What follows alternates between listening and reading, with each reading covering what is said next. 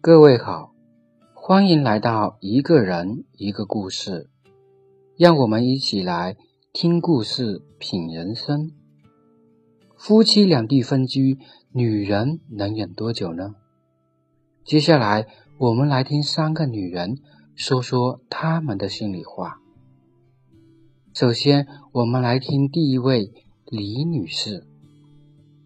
我和老公分居差不多有三年的时间了，在很多人看来，夫妻分居一旦时间过长，肯定会忍不了，然后背着老公和别的男人发生关系。可事实上，只有极个别女人会这样，剩下的大部分女人都会安分守己，就算内心再渴望老公的爱护。也不会做出对不起老公的事。如果实在忍不了，我就会坐火车去老公的城市，和老公见上一面。至于时间的话，大概一个月一次。第二位张女士，和老公两地分居的感觉很不好受，不仅是内心的空虚，更是心灵上的煎熬。那种对老公的思念。简直让人发疯。每次夜深人静的时候，我就会忍不住想念老公，然后翻来覆去睡不着。说实话，我真的动过出轨的念头，但最终我还是忍住了，因为我不想被人指指点点，我不想一辈子活在别人的唾弃当中。如果实在忍不了的话，我就会和老公视频通话，要还是无法排解掉思念的话，我就会去找老公。虽然来回一趟花时间又花钱，可是只要可以见到老公一面，一切都是值得的。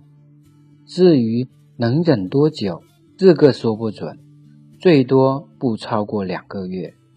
第三位吴女士。我和老公分居两地十五年，十五年意味着什么？意味着我们的孩子从当初还在学步，到已经比我高一个头。这十多年，我都不知道自己是怎么挺过来的。